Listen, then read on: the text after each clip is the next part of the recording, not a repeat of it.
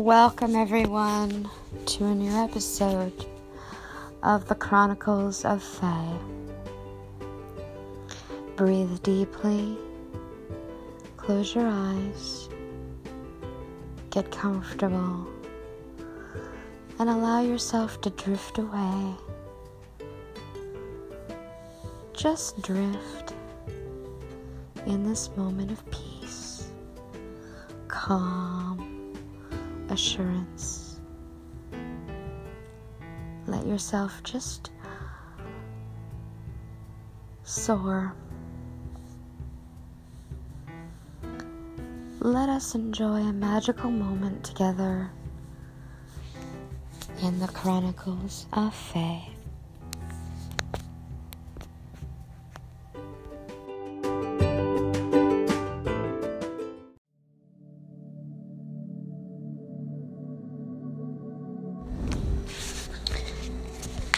Well, everyone,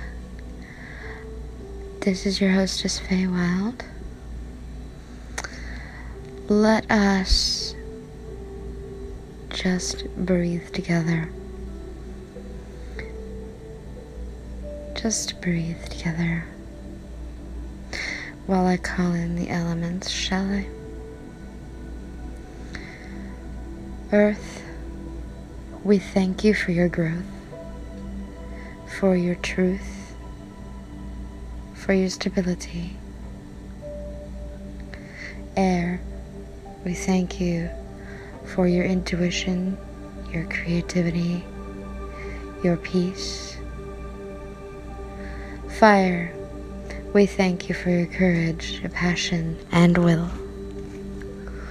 Water, we thank you for your healing of mind, body, and spirit the ability to change, and the ability of rebirth, life, or divine. We thank you for the life giving force that is within all of us, the power to seek beyond ourselves in the realm of spirit, and the passion to do what we need to do light. We thank you for your illumination of the truth, whatever it is for each of us. We thank you for your moonlight and starlight. And we also thank you for the power of revelation. Magic we thank you for the gifts to create, the gifts of inspiration, and the gifts that give us peace to do, to think, to act, and to continually walk the spiral of life. So mote it be.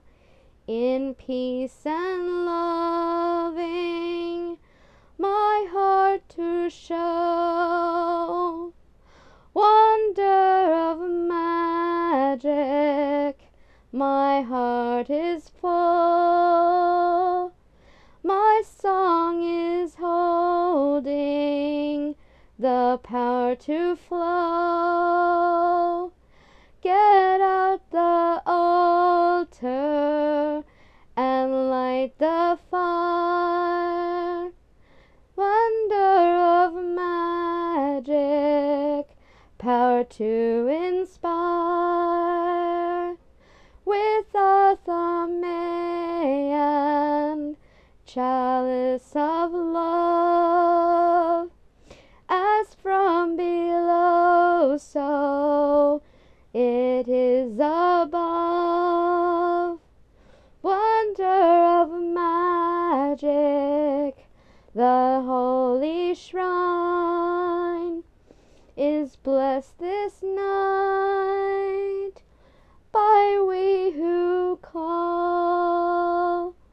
Wonder of magic, under of magic, wonder of magic, wonder of magic. My heart is full with truth and loving. Our circle comes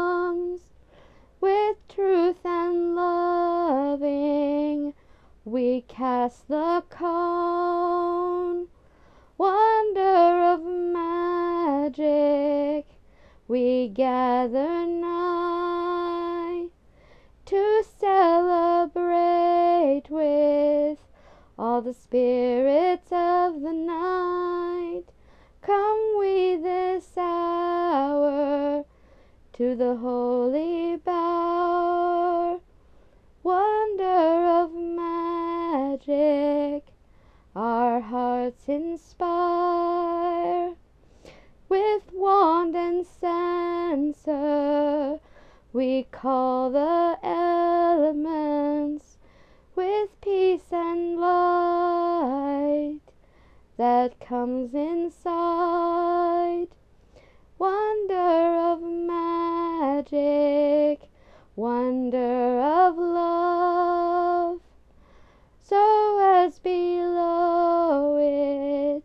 shall be above. With merry making, our rite is done. Our intentions noble, let the feast begun. Wonder of magic, wonder of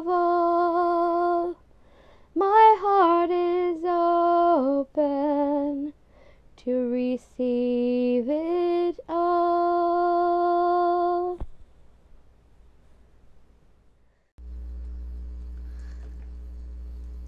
Greetings, everyone.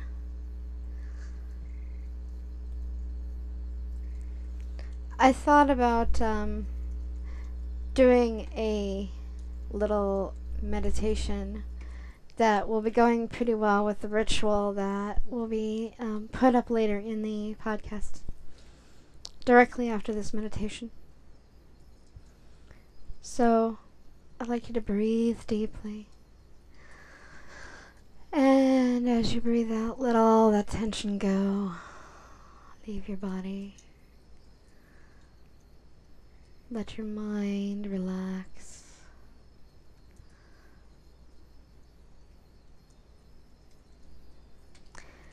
Let your mind and body just be here in this time of peace and now.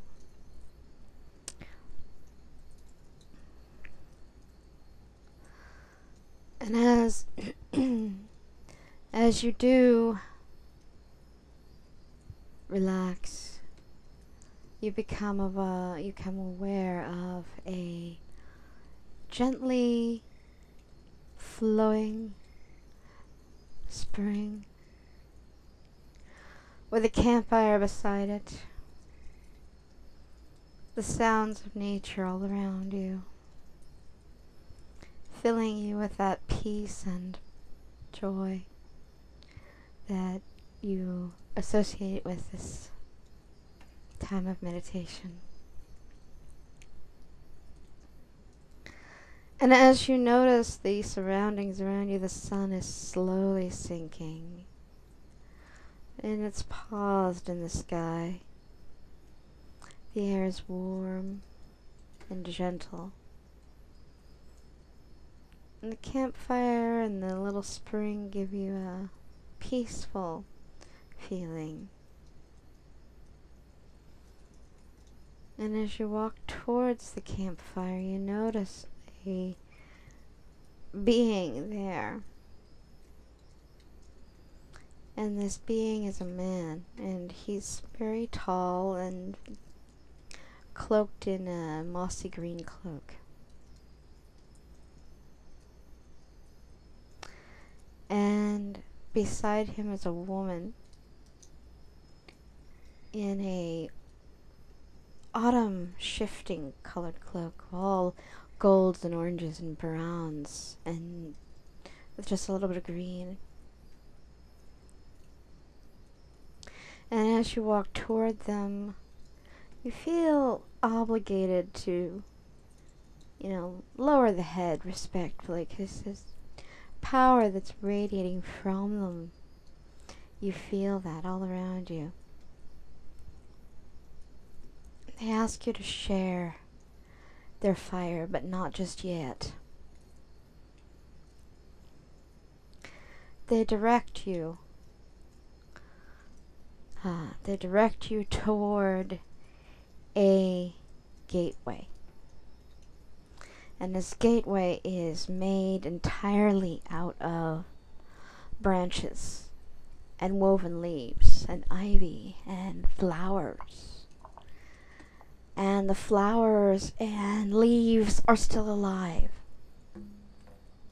And the branches even show that they're still blossoming and blooding and budding and blossoming with flowers and fruits. And as you walk forward to this gate, the man gives you a challenge. He says, Dare you enter the gate?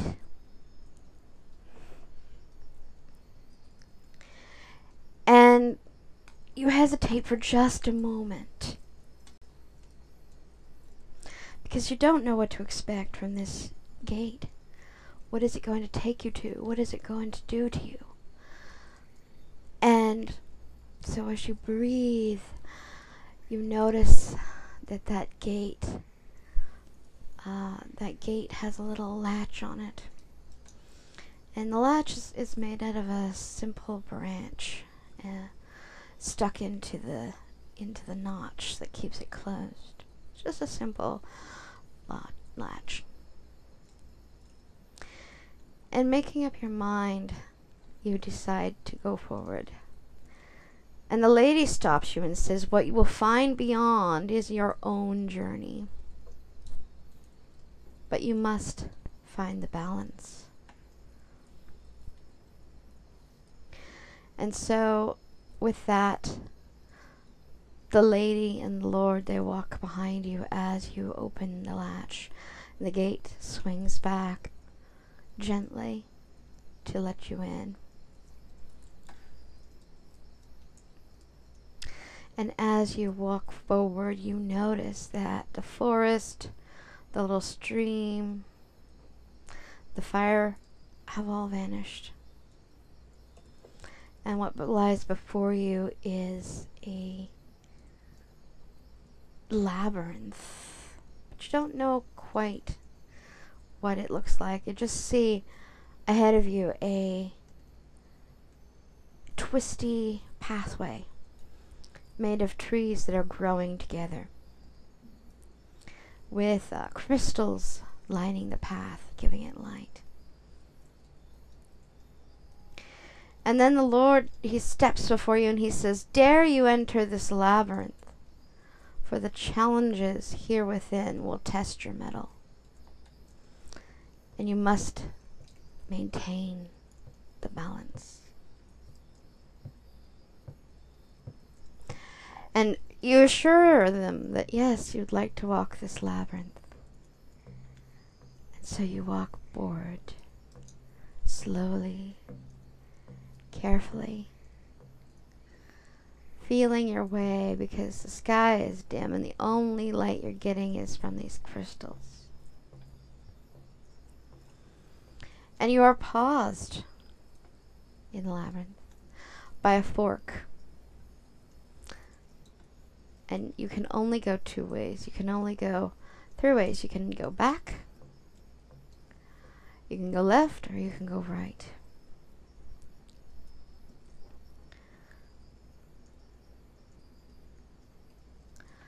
And as you walk forward and you notice the fork, there is a creature that sits in the center of the fork. and she's a spider. And her web is very is very well done. It looks like it's just been it's been created. So it's a beautiful glittering web and you know that if you walk forward you will destroy the web. But you have to get past it somehow. And so the spider asks you a question. Now this this meditation I try to make them individualized so the questions are usually very heartfelt and deep and spiritual. So this the spider says, before, before I ask this question, you have two choices. You can either blunder to the left and forget me and this web, but you'll you'll destroy my web. Or you can answer my question and walk to the right. Either way is up to you. And so the spider asks her question. And you have to choose to answer it or to or to uh, not. And if you choose not to, you blunder on through the left and your body is covered in spider spiderweb. And if you choose to answer her question, you the spider lifts a leg and the web parts for you. And you continue on. And as you continue on down this pathway, you notice uh, more forks to the left and to the right. And none of these are guarded, and you get this strange feeling that you shouldn't take any of these. And so you walk forward, just keep walking straight ahead.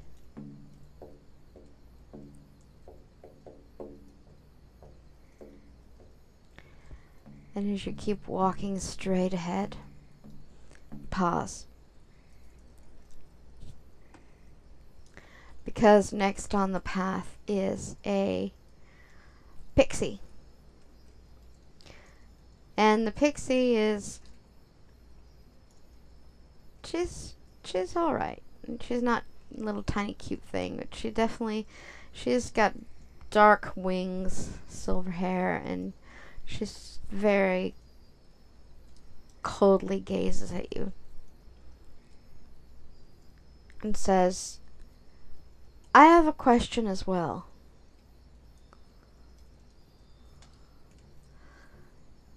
If you choose not to answer it,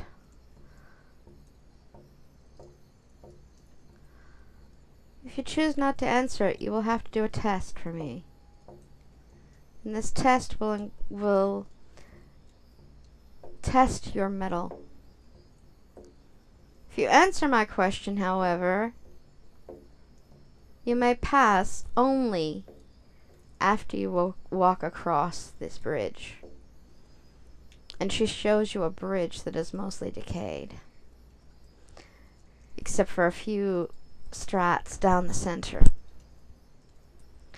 And between the strats is a thick rope. So, part of the bridge, you have to walk across a thick rope. So you pause and you ask, Alright, I'll answer your question. Or, okay, I won't. For those of you guys who don't, the ground just falls. And you're on another pathway.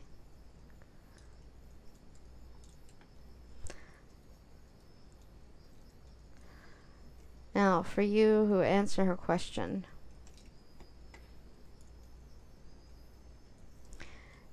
she asks her question.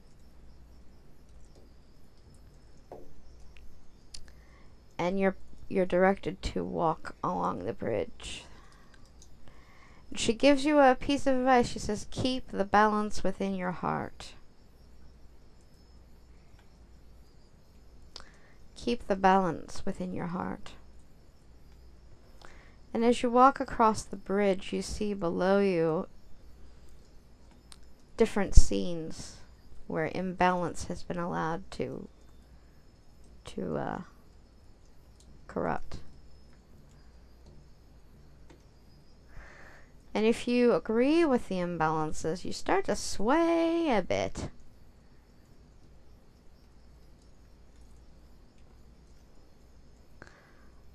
But if you see the balance in these different scenarios that you're seeing, you'll walk straight and true through the pathway.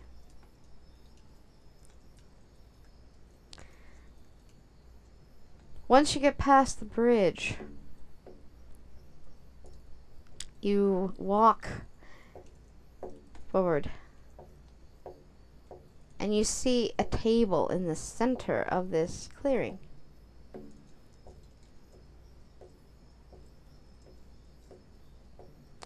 And sitting before the table is a creature. She's a dragon. And she's sitting before this table. And she says uh, to you, This will be your final question.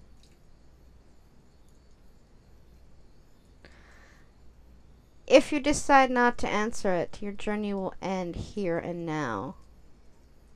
And you will you will have left the pathway. If you do answer the question, you will be given a potion to pass the final gauntlet. And on the table are several vials of potion. It's a blue, almost indigo looking potion with flecks of gold in it.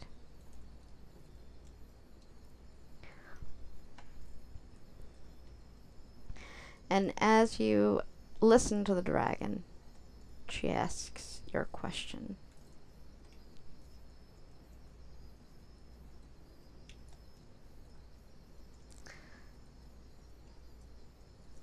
For those of you who have de who decide to not answer, the ground opens up and you are left back in the clearing.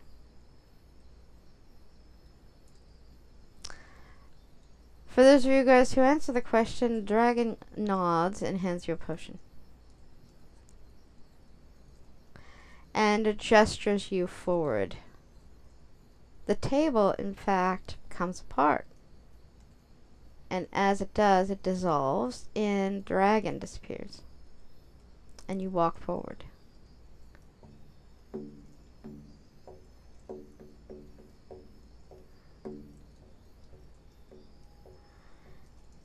And finally, you come to this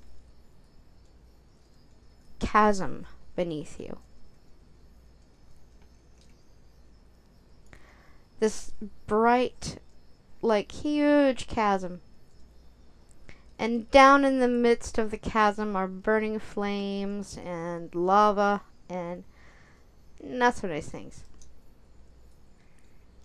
And as you stare down into the chasm,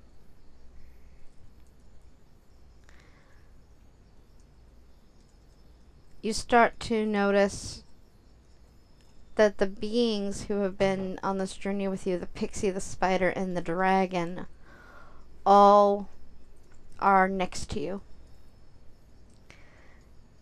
And the spider says, There are three things you need to pass this chasm.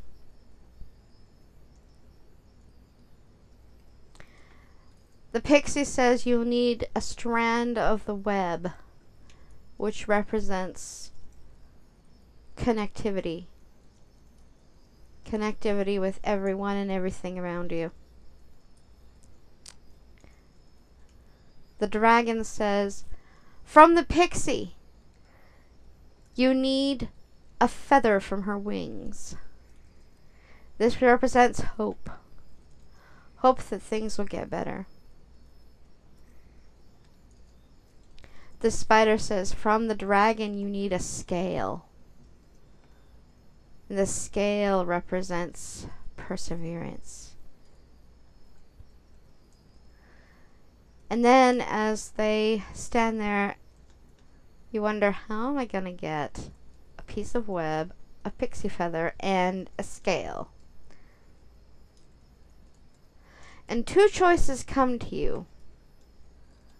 Can either push them into the chasm and hope that as you do, you'll get what you want.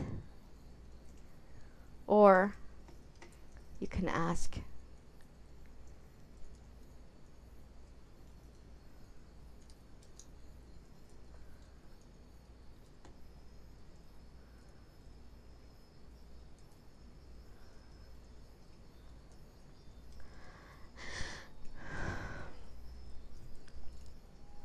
for those of you guys who ask, the spider gives you a section of web, the dragon one of her glittering scales, and the pixie a feather. And those of you guys who uh, do the opposite, well, you don't end up getting any of the objects. And the chasm uh, buckles beneath you, and Instead of put, putting hurling you into flames, it takes you back to the clearing. Those of you guys who stayed behind and asked, you go, uh, how is a pixie feather, a spider web, and a scale going to make me cross this chasm? The spider says, place the piece of web on the ground with a part of it overhanging the chasm. And as you do, you notice that the web grows. It stays silky, it stays luminescent. You know, it, but it does thicken as it grows. Okay, you say.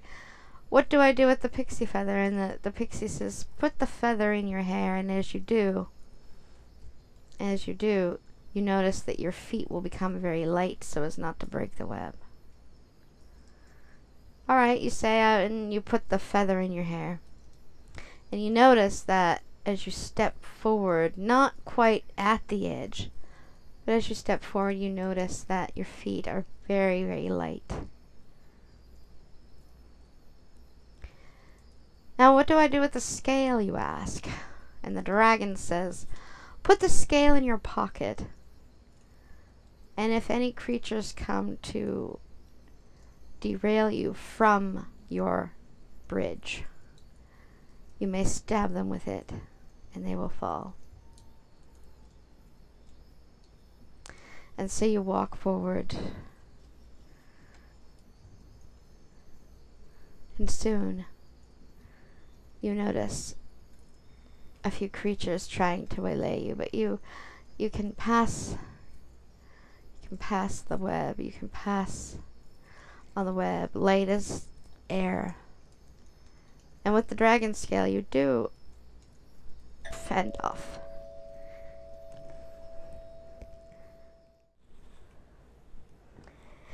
And as you walk across the bridge,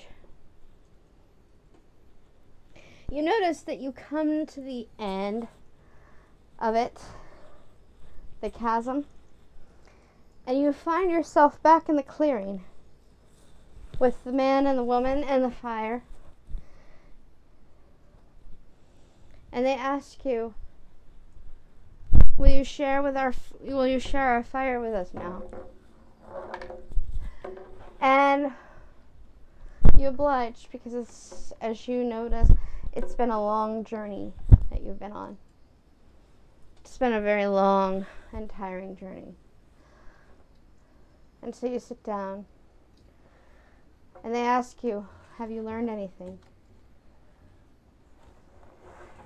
Have you experienced anything? And would you like to share if you have? And once you've finished speaking with them, they offer you food and drink. They say, if you wish to leave us now, you may. But we would like to have food and drink with you. And so when you finish with that, they bid you a fair and fond farewell.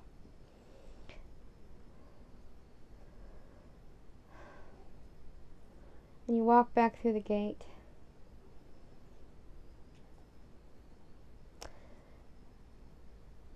You walk through the gate.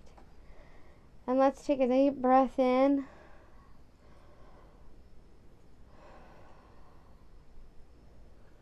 Stretch. Lift your arms if you can. Open your eyes if you can. Take a nice, deep, cleansing breath once more. And give yourself time to orient back into the present.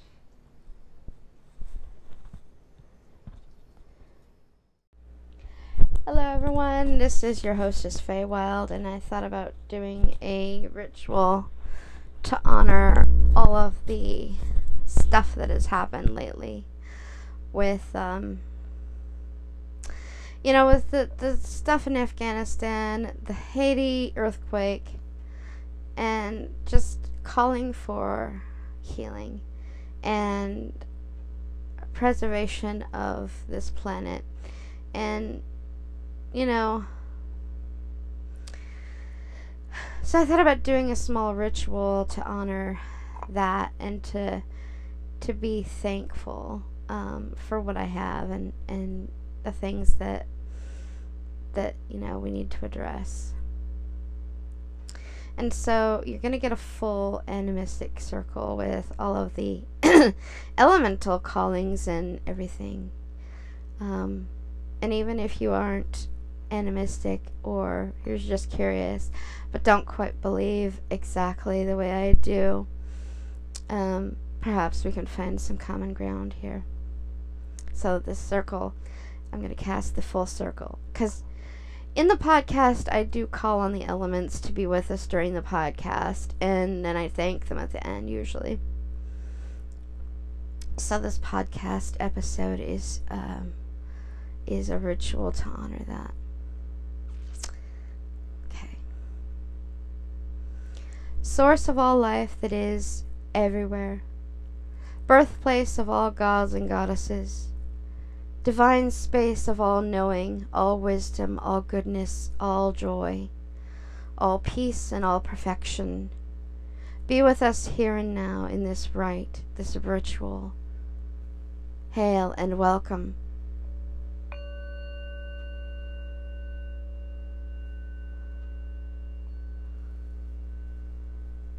Mother Nature, Lady of all fertility, Queen of fertile field, and standing crop, lady of forests, lady of animals, lady of healing nature.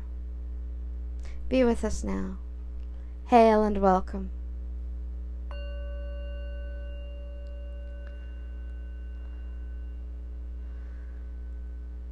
Dark God, Lord of all decay, Lord of the other side of nature, Lord, who is the place of wildness and untamed growth. Be with us now. Hail and welcome.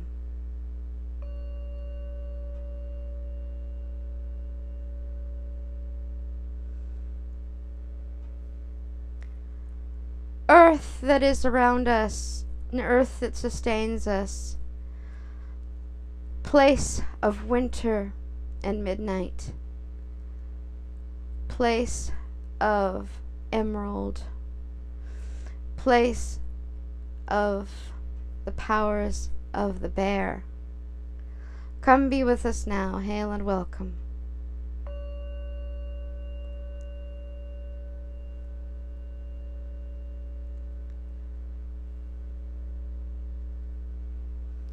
Power of air that is all around us, giver of intellect, power of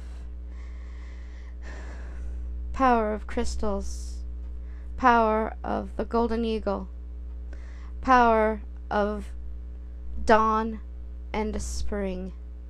Be with us here and now. Hail and welcome.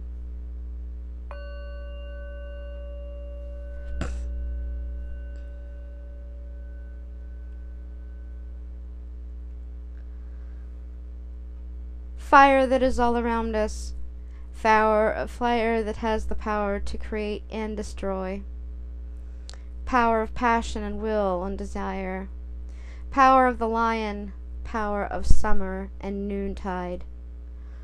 Be with us now, hail and welcome.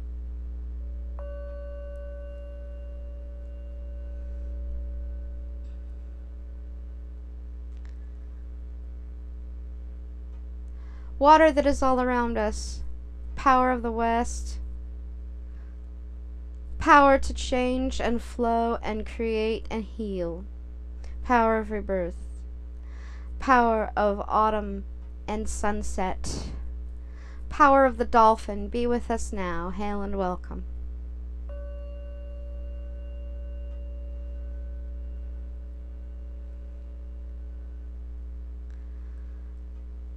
Power of life, which is the center of all things. It is the driving force that keeps us going, the life affirming power of the divine that we all worship, whoever that is for each of us. Power of center, space, time, and timelessness. Power of the hidden places, known and unknown. Power of the unseen worlds power of the unicorn.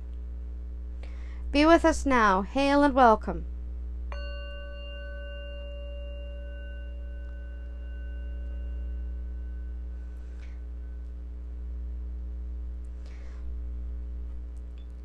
Light of sunlight, starlight, and moonlight.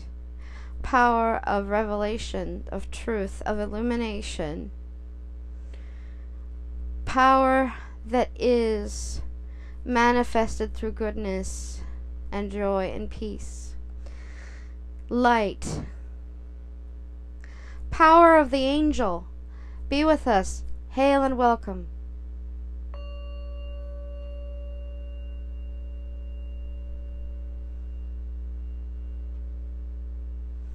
Power of magic, power of the gifts of manifestation, of the psychic gifts, of the places beyond this one that are full of magic, the power to, to cast magic, and the power to gather it in, power of the Fae, good, and the elven kindreds who are good, and powers of the kindreds known and unknown who are good be with us now. Hail and welcome.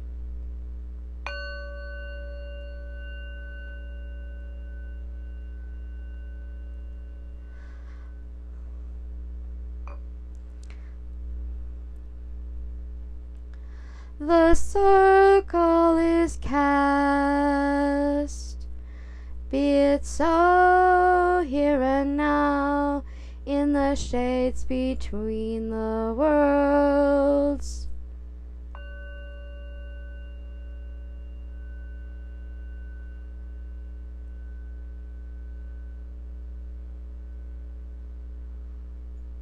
We also call upon these peoples to attend the rite, to stand with us in this circle.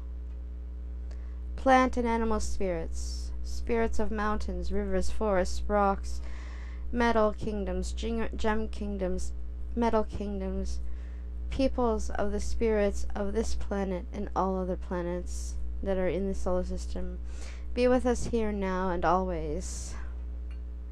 We call upon all animal and plant spirits who wish to attend. Be with us now. Hail and welcome. The spirits are called to this rite, so be it done.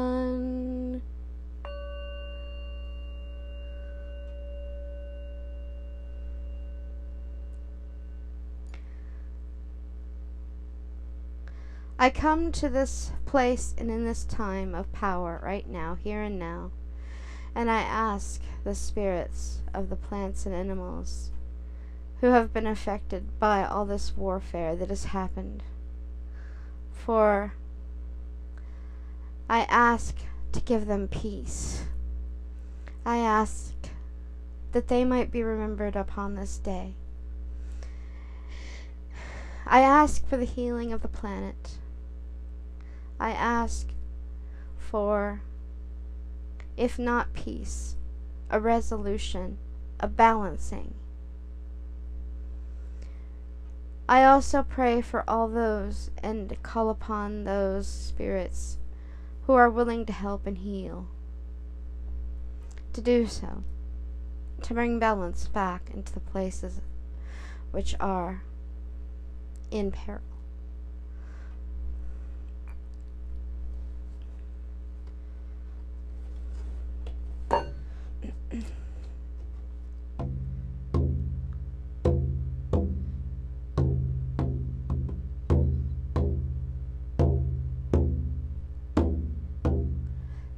Earth spirits, air spirits, fire spirits, water spirits, earth spirits, air spirits, fire spirits, water spirits, come to this rite as we call on your power.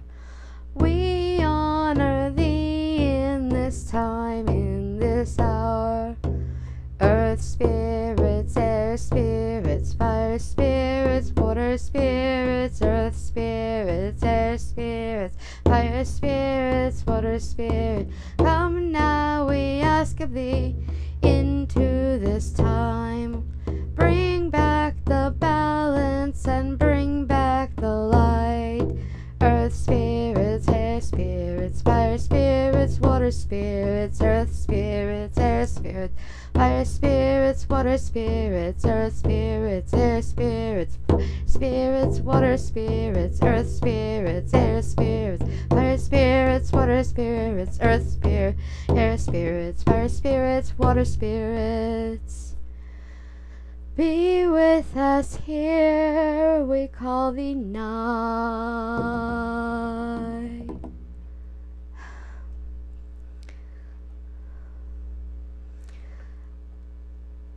I call upon the spirit of Mother Mother Earth, Gaia, Lady, who sustains all of this life that that is upon it, that rests upon your bones, that is life, teeming from the places that you are.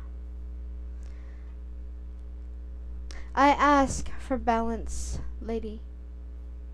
Bring back the balance, I pray thee give us this time here. I call out, lady.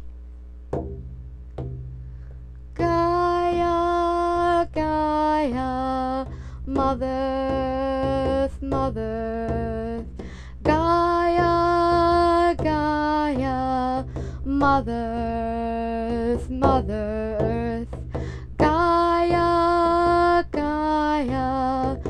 Mother. Earth, Mother Earth, Gaia, Gaia, Mother Earth, Mother Earth, Gaia, Gaia, Mother Earth, Mother Earth, Gaia, Gaia, Mother Earth, Mother Earth, Gaia, Gaia. Mother Earth, Mother Earth, Gaia, Gaia, Mother Earth, Mother Earth, Mother Earth.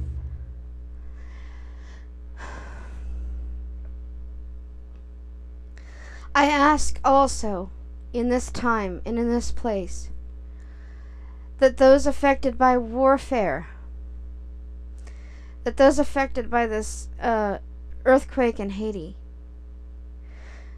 that there be some healing here.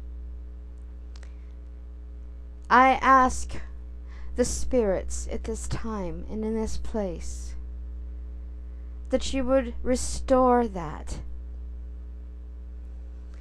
I know that we cannot always have peace. It is not something that is often attainable. And so at this time I simply ask for a restoration. Restore what has been broken. Restore what has been broken. Loose the chains, call the names,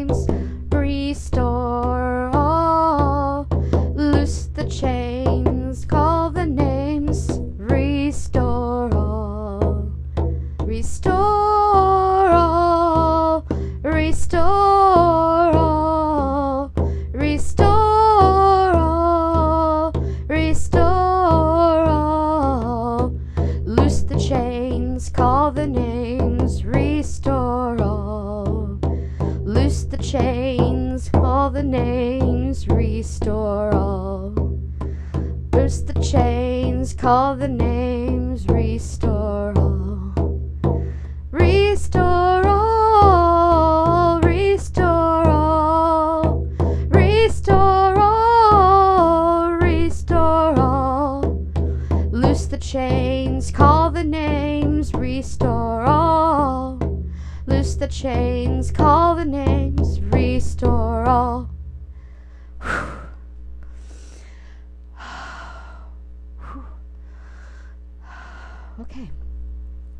The energy here. It's incredible. okay. I call upon the spirits of warfare. You have reaped your vengeance upon this place. You have strengthened those things. And now it is a time for balance. I pray also and call upon the spirits of mind healing who would help those refugees right now who are dealing with warfare. And I ask for healing, for good things for them, for a new start that is that is cleansed of trauma. I pray and I call upon the spirits of good fortune. Be with these people as they start over. I also call upon the spirits to help those in Haiti right now. Haiti is a very, very poor nation. And I pray and I call to the spirits and ask for some prosperity for these people. I ask for good things for them. I ask that families whom I have been lost be found. I ask that the suffering of people be lessened here. I ask also I ask also for help for all those rescue workers who are working in both Afghanistan and Haiti right now.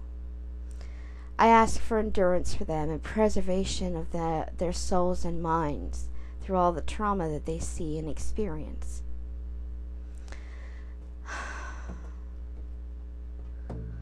Oh,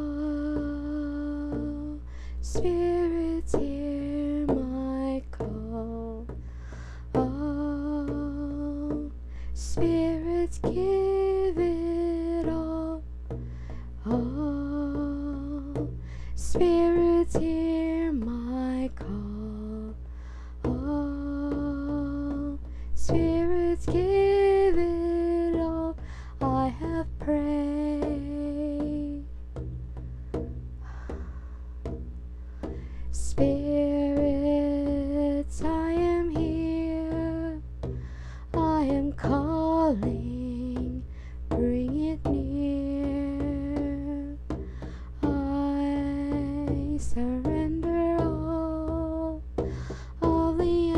energy which I have called in this time, in this space.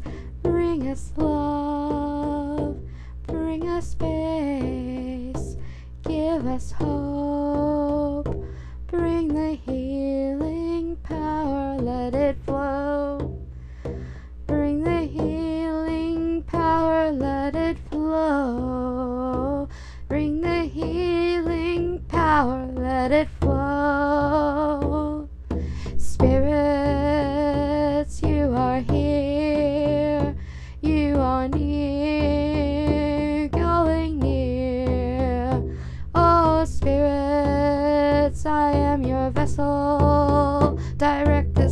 this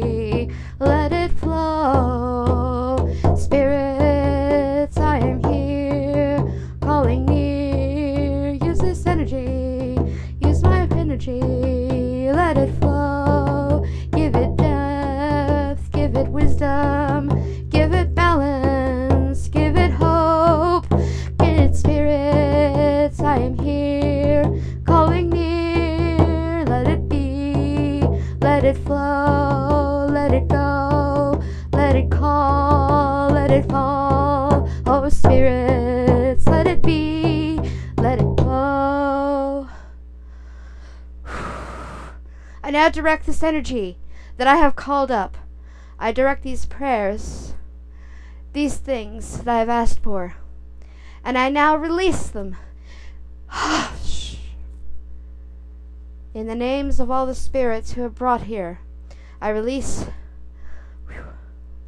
I release this energy, and I direct it where it needs to go.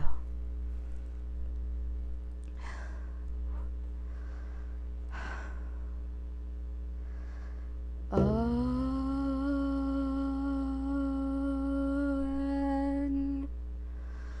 Awen.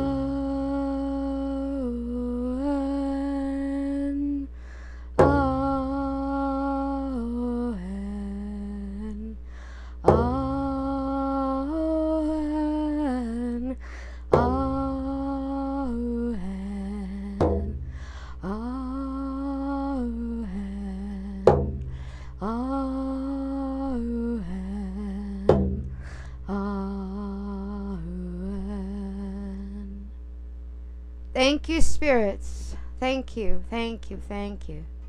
Thank you, thank you, thank you, thank you, thank you. I, oh, I felt that. It was, that is, I don't know.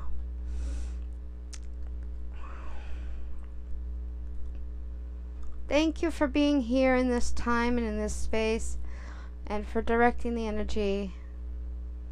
And I thank you for your gifts, your gifts of inspiration, your gifts of hope, your gifts of peace, your gifts of light and healing and balance.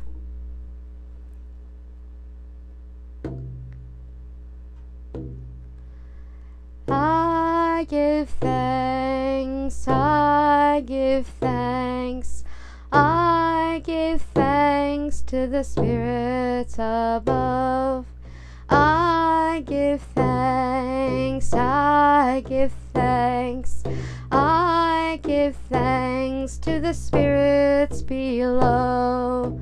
I give thanks, I give thanks, I give thanks to the spirits about. I give thanks, I give thanks, I give thanks to the spirits without.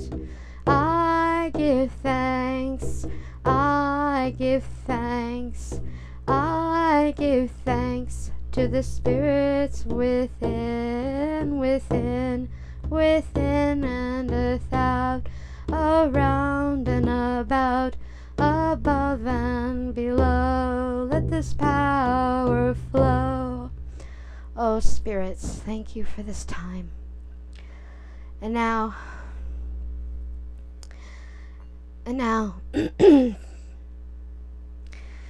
I give to you an offering.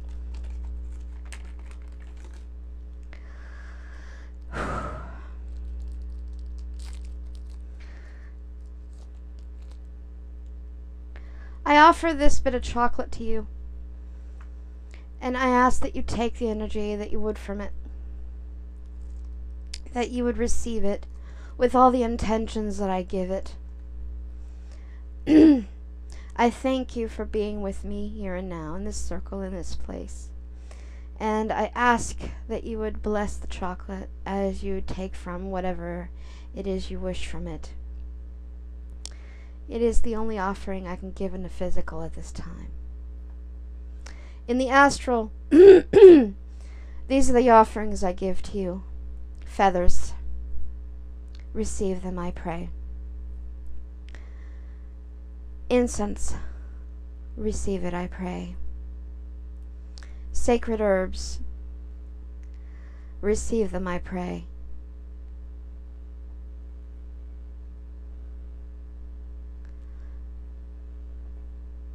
Holy Spirits, receive these offerings in love, and I hope that you do receive them. So mote it be. So mote it be.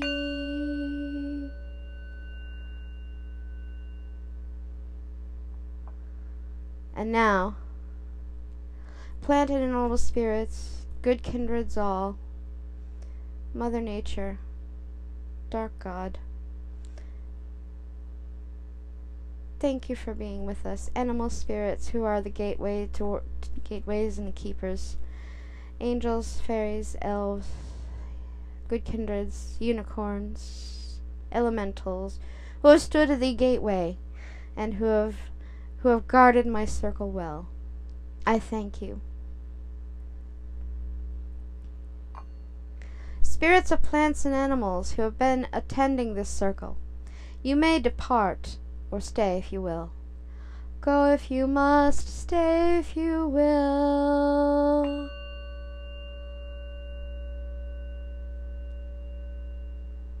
Magic and the good kindreds, known and unknown. Go if you must, stay if you will. Powers of light, powers of the angels. Go if you must, stay if you will.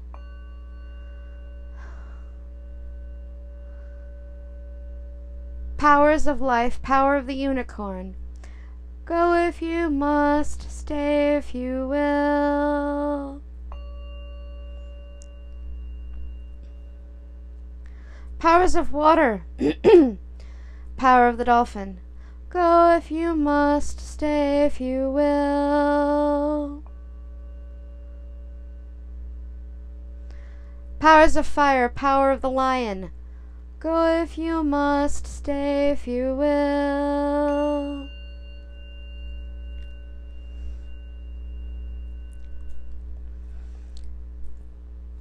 Powers of the air, power of the golden eagle. Go if you must, stay if you will.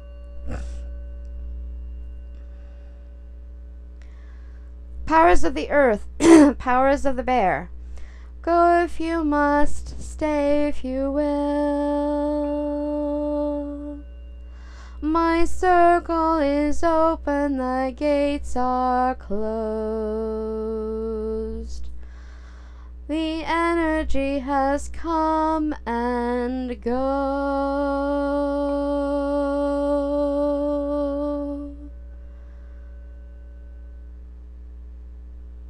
Thank you, spirits, and thank you, all elementals. Mother Nature, dark God, I thank you. You may depart if you will.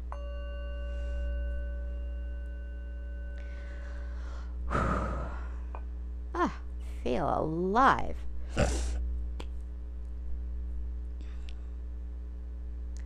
Thank you.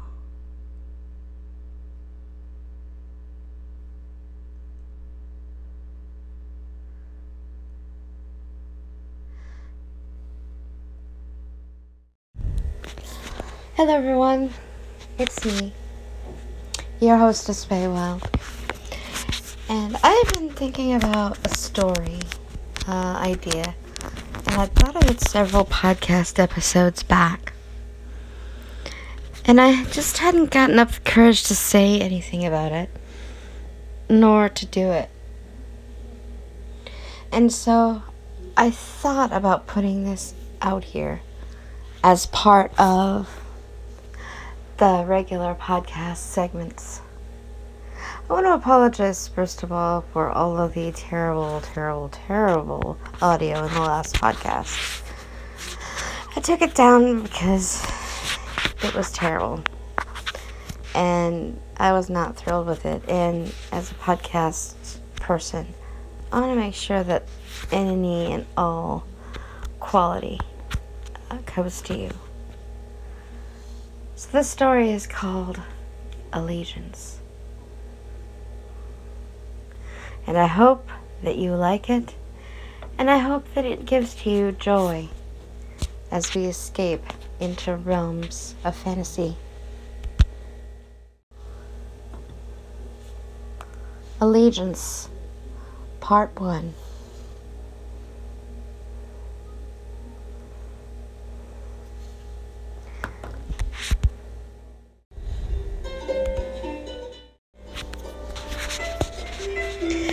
In the land of Tintalia, that borders the silver shades west and north, live the elves, the high elves, the wood elves, and the elves of the of the deep caves, the deep elves. And Tintalia had flourished and grown for many and many a century, and people had given much credence to the ways of Tintalia, and other elven nations and even fairy nations had even come to realize that Tintalia was so great among them that it was called the Shining Spire, a place where all people were free to come but like all great realms, there was a foe that threatened to bring them down. West and north of Tintalia, bordering them across the Silver Sea, was the realm of the Silver Shades, a group of elves who were jealous of anything and anyone who was greater than they. Their mages, however, had learned many evil magics. And they often sent curses across the water to torment the elves of Tintalia.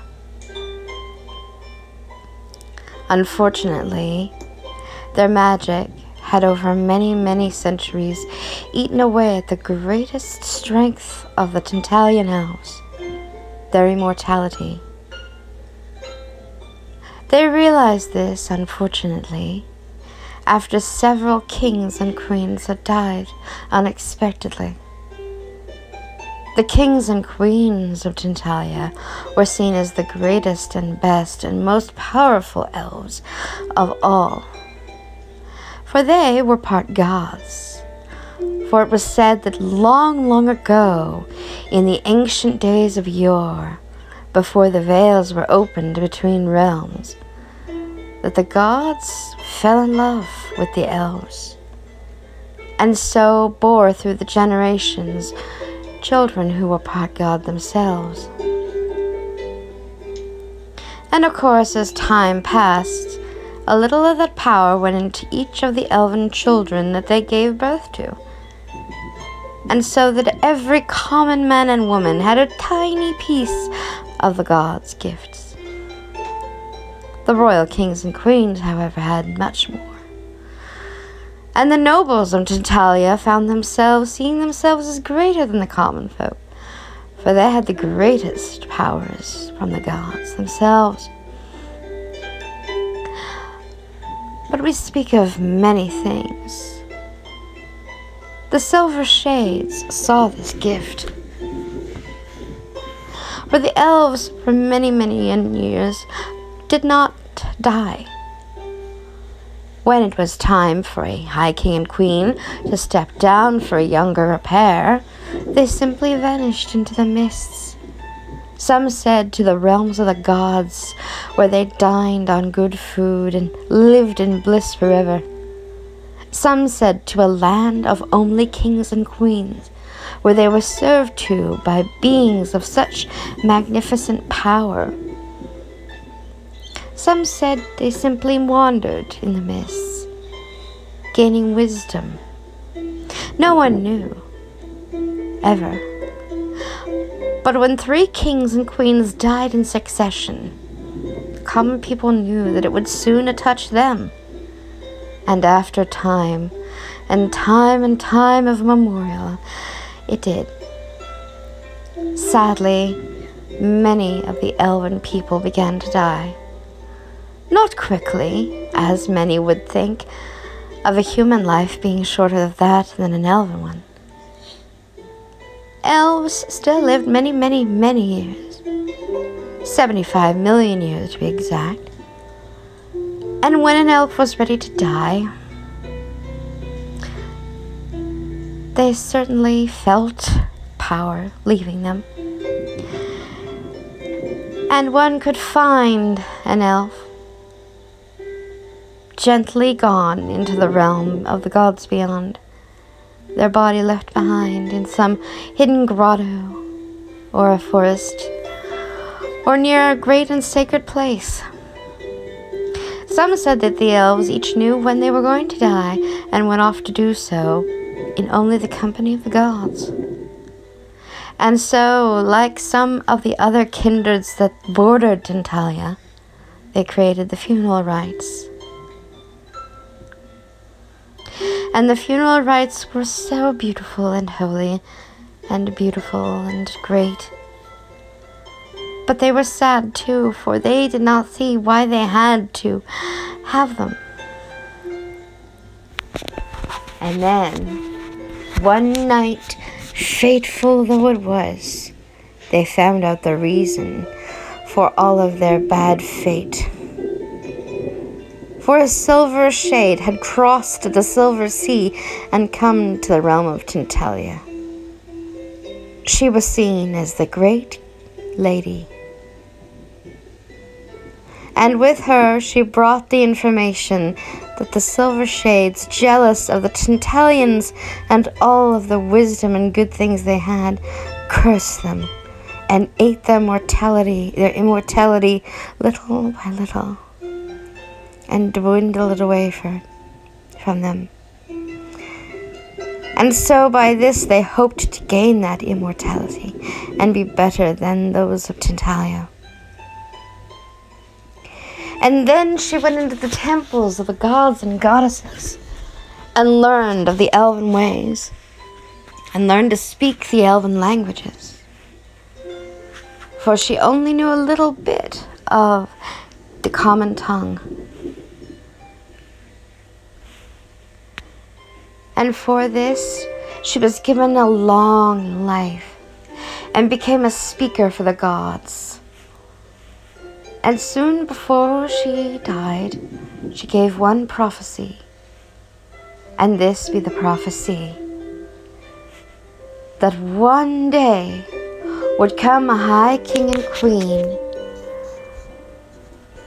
bonded by the powers of enemies, and lifted into the realms of power as high king and queen and together the High King and Queen would destroy those curses. And they would ascend to godhood eventually. And she spoke of the High King and Queen who had come. For the High King and Queen were not born from the previous one, although sometimes that happened. Many times, a High King and Queen were married and they were chosen from among the noble families. Well, for many generations after the great lady prophesied and died, people hoped and hoped and prayed that the High King and Queen would be chosen and their immortality would come back and that the curses would be lifted. Unfortunately, for many, it did not come. And of Tintalia, people began to lose their hope. Four, five, six, seven high kings and high queens sat on the throne. And people forgot all about the prophecy, except for those priests and priestesses who had begun to worship the Great Lady as a goddess in her own right.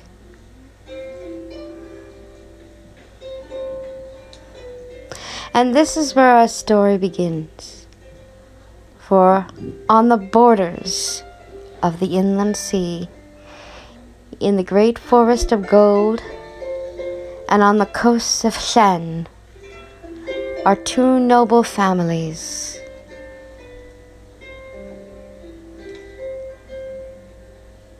And these two noble families had always had a great dislike for each other a great and terrible dislike. For the nobles of Shen thought that those of the forest of gold, or Gredor in the great tongue, thought each other better than the other.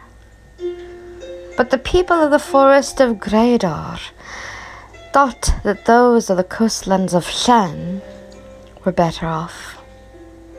And so there had been petty wars between the two noble families.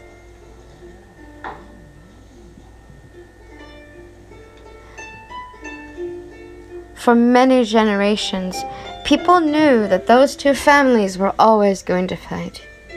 And so when there were noble gatherings, if there were those of the Shen at the gathering, those of the forest of Gredor could never go.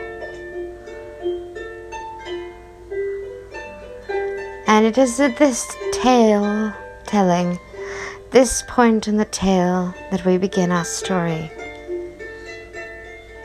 For fate has a way of spinning the web, and the gods have a way of bringing about the good things of the earth. and uh, their promises. Now, head of the coastlands of Shen was Lord Gaston, Gaston of Shen,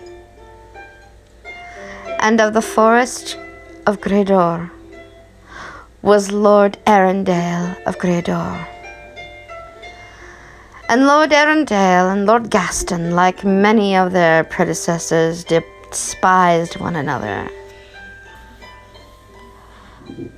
But they had a choice to make. For the silver shades were encroaching closer and closer.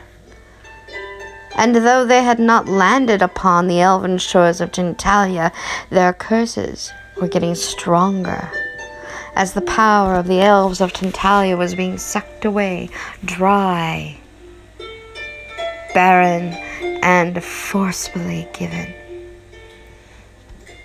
And the elves could feel the powers. And so, on one fateful night, in the capital city of Tarithia, Lord Gaston and Lord Arundel meet to discuss a plan.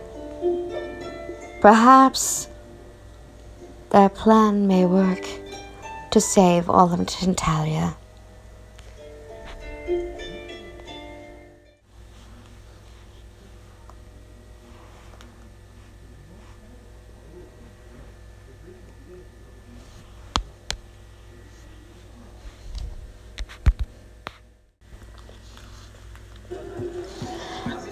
Like many cities in great places, Tarithia, the capital of all Tintalia,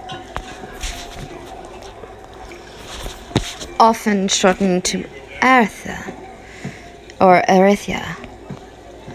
Arithia, the most beautiful and most flamboyant of the names, many people called it. Like many cities, Arithia was seen as a bustling metropolis. The Golden Cup was where many a noble passed by for a drink and a chat with his fellows, where a lady could speak with the other ladies in the parlors upstairs with the tea,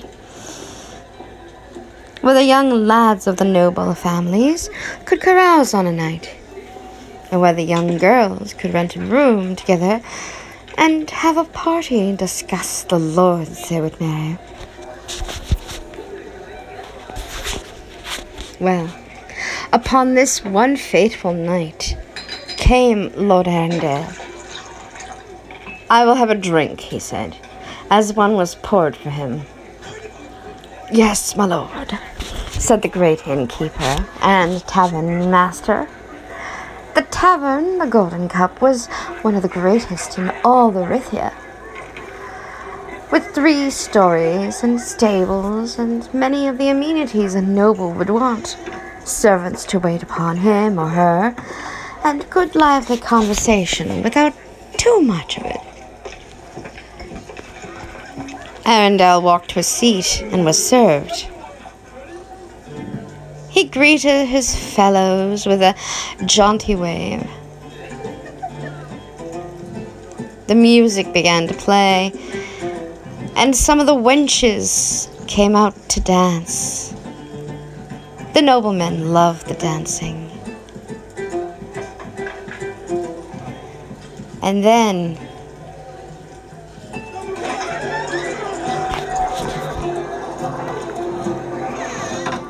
in walked Lord Gaston.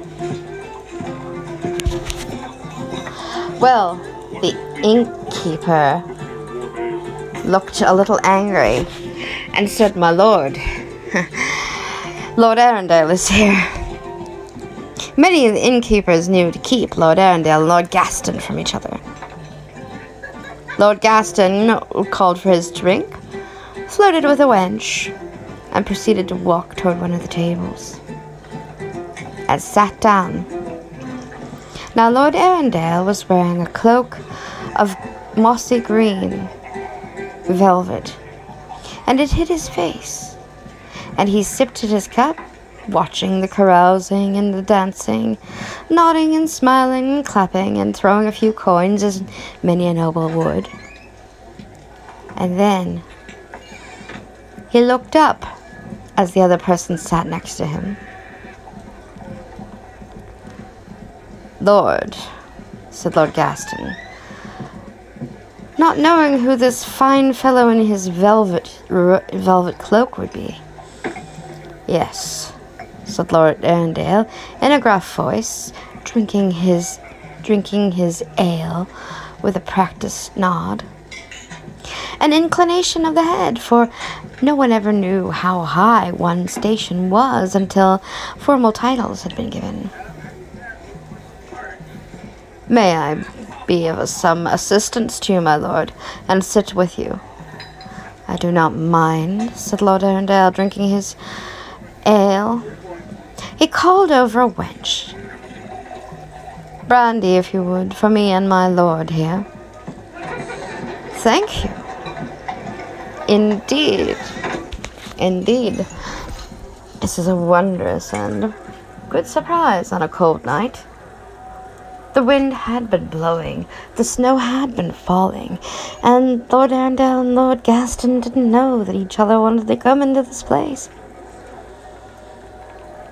Well, fine fellow, said Gaston, drinking from the brandy snifter, you do have fine choice. I would know who you are, my lord. Are you from a far-flung land? Are you from a realm of nobility and stock? Then Lord Arundel caught it, that certain sound in Lord Gaston's voice. For those of the Forest of Gredor had a little bit of a different accent than from those of the coastal cities of Flen. Lord Arundel? said Lord Gaston, a little surprised. A little surprised himself, Arundel looked up, cloak hood falling. The tavern then went quiet. All except for one crazy old man who laughed at the pair of them. Oh, it's a fine, fine fish. We have caught a fine, fine fish. Two nobles, two lords, two great duelers of the sword. Who will be the bester of the one who is the best? Ha! he cackled. Shut up, you old fool, said the innkeeper. Do you want to be executed for your insolence?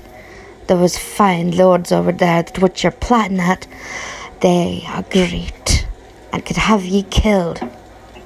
I don't care. I don't care one whit. My life is nothing compared to theirs according to their codex. Will you be silent, old fool? said the innkeeper, coming over. my lords, Lord Arundel and Lord Arundel and Lord Gaston smiled to each other. Well, since we are both here, said Lord Gaston. Ah, indeed, said Lord Arundel. Perhaps, my lords, there could be a truce, since neither one of you since neither one of you came first completely. And though Lord Arundel is sitting at this table, and you came to sit at it, perhaps that could be the way of truce between you. He bowed deeply, hoping that he had not offended them. Lord Gaston and Lord Arundel looked to him. Fair point, said Lord Gaston under his breath. Fair point of it. Very well, he said. While we are while we are at this table, there will be truce between us. Fair then, said Lord Arundel, placing his hand on the table. His other he put to his cup, so that he, so that Lord Gaston knew that his hands were far from his weapons. Lord Gaston placed a, a hand on his one of his hands on Lord Arundel's hand. and took his own cup up. They clinked cups. For this moment, then, said Lord Arundel, let there be truce between us. Indeed, said Lord Gaston. That is the best we can do for all of Tintalia and fair Arithia. Very well, then, said the innkeeper, walking away with a satisfied nod. Well, then, since we are at truce, what say you then, Lord Gaston, of the Silver Shades and what they have been doing to our land. I find it quite terrible, said Lord Gaston. Perhaps. Well, you know that the old king is dying, and the old queen, and we need a new high king and high queen. Are you suggesting then that we merge houses, Lord Arundel? I am, said Lord Arundel with a nod, and another tip of a coin. Careful, though, he was, to make sure that his movements were seen by Lord Gaston. Throwing a coin or two to the wench, he said, More brandy for us, and perhaps some of your finest smoke for us both. Indeed, my lord, said the young wench in a carrying voice. Listen up, all. There is great power here. The two most lords who have hated each other are having truce at this moment. I will be back then with your smoke, my lords, she said with a flirtatious nod. Wenches, said Lord Gaston. Oh, there was a day, wasn't there? asked Lord Arundel. I know there was one for me as well. Lord Gaston did let himself smile a little. So what you're proposing then is that we join houses in hopes that the new High King and Queen will be our son and daughter? What if neither has a son or daughter? If by that way. And this is the proposal I make, said Lord Arundel, nodding, as the wench brought back their drinks and some and a small bowl filled with smoke. Both ben, both men lit their pipes ruminated for a time. As Lord Arundel lifted his hand, I pledge by all the gods and by my lands that if this comes not to be, we will still be in truce, and I will give thee something prized of my way. I will give you my title. Your title? You know, Lord Gaston, that you have always wanted, you have always wanted the coasts of Shen. Ah, indeed, said Lord Gaston, as you have wanted the forests of Gredor. Very well. If neither one of us have a child, then the draw is tied. If, by that lights, the High King and Queen are not chosen from our children, then I receive your title. If we do have children, but they are not chosen, then you may have mine. Fair deal, said Lord Arundel. Fair is it. Then shall I repeat it, so that we may make seal of it. Lord Gaston nodded. If we do not have the children, if we do not have the children to suffice it, then we will still keep the truce. If we have a child, if we have children who are chosen, then I receive your title. Oh, my lords, you make it so complicated, said the innkeeper, coming back. This is what I propose. Be it so truce, this way, then. Oh, you old fool, said Lord Gaston. Let us work out the details. Well, if I might have a word, said a woman coming by, another nearby, close at hand. Now, even though Lord Gaston and Lord Arundel were enemies, trying to make a truce, their ladies had no such compunctions. and they had known each other from their days at, at the greatest school of noble training for women. And so, this is what we will do. We have thought about it for many a long day, said Lady Arundel's wife. Indeed we have, said Lady Gaston's wife, or uh, Lord Gaston's wife. So what do you propose then? said Lord Arundel. I am glad that you are at a truce, said Lord Gaston's wife. Here is what we propose. We will join our houses, your house and mine, and our children will be born. If there is a son and a son, or a daughter and a daughter, we will still keep the truce. For you have fought too long, and there's much to lose. If they are chosen, if they are chosen, you may each have half of our land. That way, no one loses and no one wins. You have half of our land, and they will have half of our land. Lord Gaston, Lord Arundel nodded. If they are chosen, then we will all be on the council, the High Council. And this truce will end all the bloodshed we've had. Very well. So no one loses, said Lady Lady Lady Shen. Indeed, no one loses. Perhaps we should go to the temple and pray to the gods for it. You are hoping, then, my wife, that the prophecy will come to happen, to pass? Indeed, my lord. Now let us go from here, and let us seal it in the high temple before the priests. If either of you break the truce, if either of you duel each other,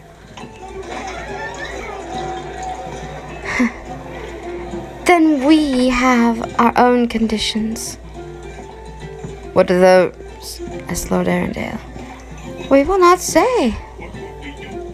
Come. And so, standing, the four of them stood. You drive a hard bargain. But very well, our houses will join. And we will pray that our children are chosen as High King and High Queen of all Tintalia. You both must go to the High King and tell him that you have forgone your bitter feud. Our servants will need to know as well, said Lord Gaston, as they all stood up to leave. Many, many months later, in the deep bowels of winter, stood the castle of Gredor, and inside Lord Gaston paced in his hall. His servants had all scattered at the first cries of his lady wife as she went into birthing. They had sealed their fate at the High Temple and come with a contract of some sort. And he and Lord Arundel could be seen tentatively making peace. They weren't chums, as many uh, would think. No, their peace was tentative, and they did everything they could to show that peace. By keeping their hands away from their weapon belts when they gathered together, to offer each other a drink or a smoke at the Golden Cup or any other establishment. And when they saw each other, they placed palm to palm, right hand to right hand, to show that they were in brotherhood and accordance with each other.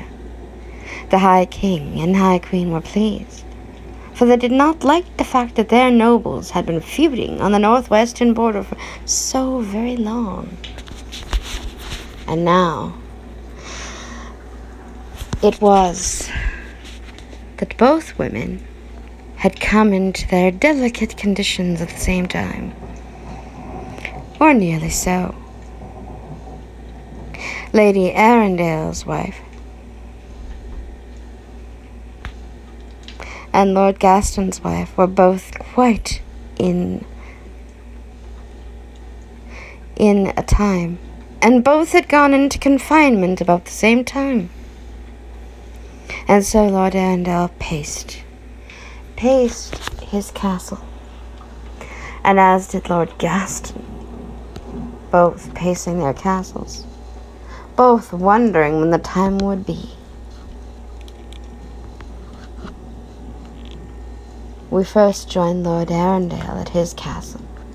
His servants have gone, scattered to the four winds at the first cry of, My lady! It is time! It is time, my lady! The women of the castle had gone, fled, without giving him a supper. And so he had sat and nibbled on cold cheese and drunk ale and ate crusty hard bread. He did not have the appetite for it, and gave most of it to the dogs as he paced and wandered. The snow outside blew and blew and blew, and the wind howled at the walls. And there he stood in his lonely hall. The only company with him were the dogs.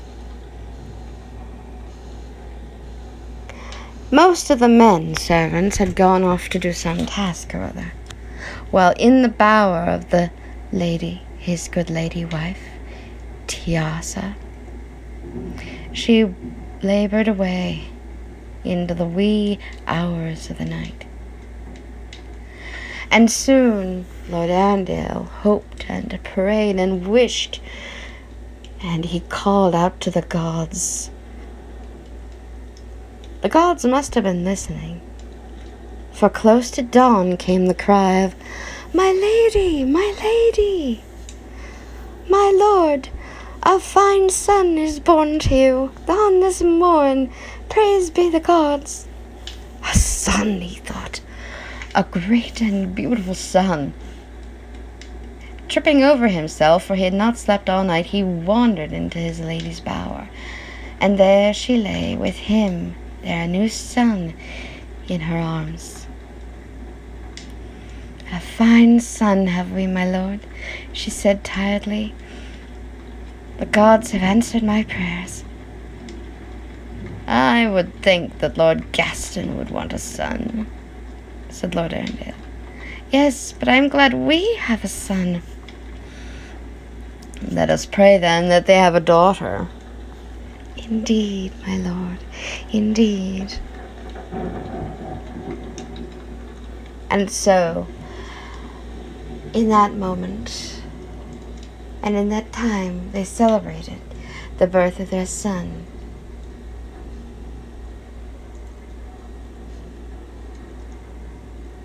A few days later, Lord Gaston found himself in the same place pacing his castle as the rain pelted, the thunder boomed, the wind rattled the walls. And like Lord Arundel, he had made all his servants disappear as he paced the hall.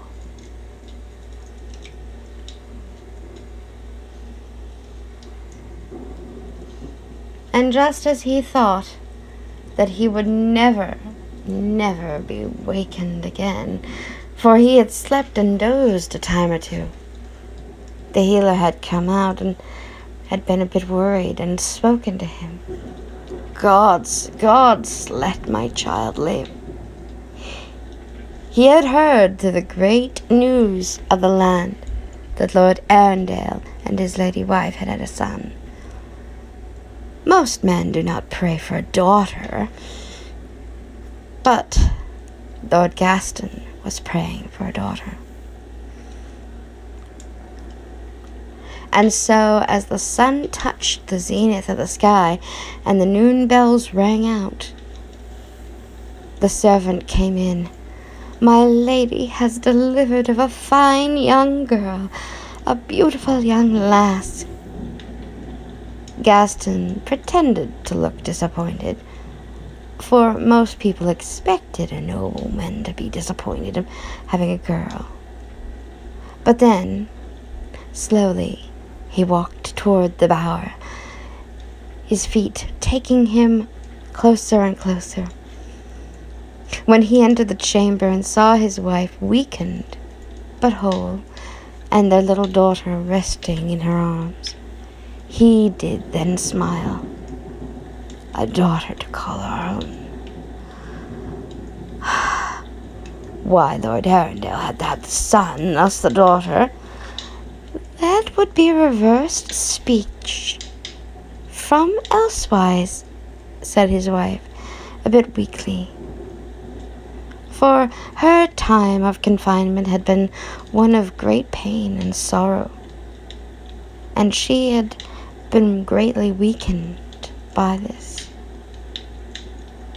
All thanks to the sh- to the silver shades who had caused her infirmity. Well, at least now we have a daughter. Indeed.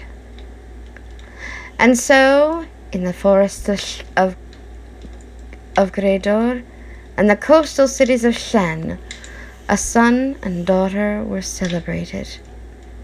Lord Arundel and his lady wife, Lord Gaston and his lady wife, all celebrated the birth of their children, hoping and praying that one day they would stand the throne and be High King and High Queen of all Tantalia.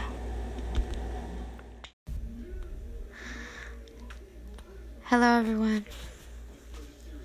Let's take a moment now, at this time, to thank the elements who've been with us through this journey of this podcast. Earth, we thank you for your stability, for your power to bring abundance to us all, and the power to sleep as well. We thank her for her powers of regeneration. Air, we thank you for the power of the intellect, the mind, and the power of freedom. We thank him now. Fire, we thank him for his intellect and his power of uh, his power of will and desire. We thank you, fire, for your power to inspire within us that passion for all things that we hold to and want in our lives. We thank you, fire. We thank water for her powers of rebirth, for her powers of healing and transformative energy. We thank you, water. Life. We thank life. We thank all. For all is divine and beautiful and sacred. Life is sacred. We thank you all. We thank you, life. Light, we thank it for its powers of revelations of truth. However, each of us finds that truth. We thank it for the power to purify. Magic, we thank you for the power to create the power to move, to change the world through our thoughts.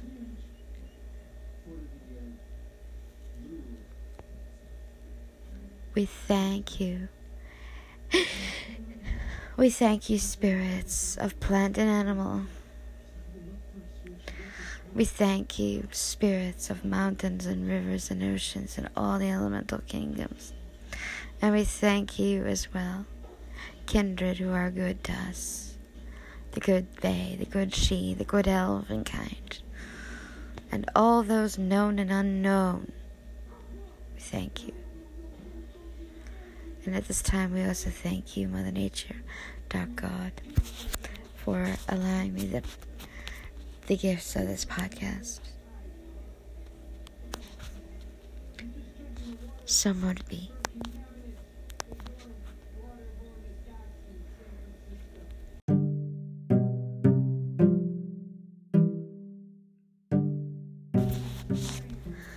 I'd like to thank all of you who've been through this podcast, and I hope it has given you some peace in the time and place of storm in our lives. And I hope that it has granted you a small shelter of relief in the storm of chaos, in the storm of uncertainty. I hope that you have found some rest and I hope that you've enjoyed this journey that we've been on together in the realm of spirits.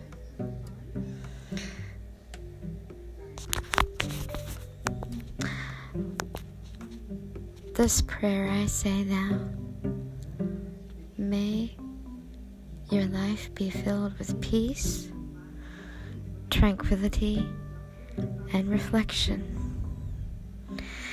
and may you be blessed. And feel free to walk among the others once more, centered and whole. May the spirits and fairies bless you. This is your hostess, Feywild, saying, until next time, blessed be.